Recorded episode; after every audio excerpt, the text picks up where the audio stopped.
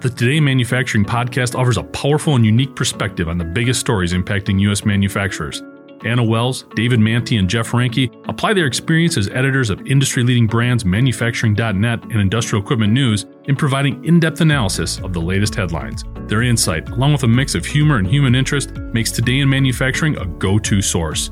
Keep pace with supply chain challenges, electric vehicle developments, labor struggles, robotics, and more by listening, downloading, and subscribing to the Today in Manufacturing podcast.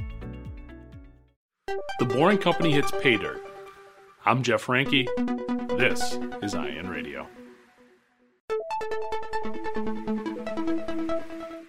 After talks stalled in Chicago, Washington, D.C., and Los Angeles, Elon Musk's The Boring Company has finally landed its first paying customer, inking a $48.6 million deal with the Las Vegas Convention Center.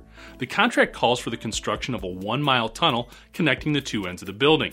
The project will encompass three underground passenger stations, a pedestrian tunnel, and two vehicular tubes capable of transporting up to 4,400 passengers per hour. Escalator access, lighting, a Wi Fi network, and video surveillance systems will also be provided. Steve Hill, CEO and president of the Las Vegas Convention and Visitors Authority, ironically described the underground tunnel project as a way to elevate the experience of our visitors. The Boring Company has suggested that this project could be the first of many in connecting the convention center with the Vegas Strip and airport, traveling at speeds of up to 155 miles per hour even though a demonstration of boring technology last December topped out at about one third of that speed.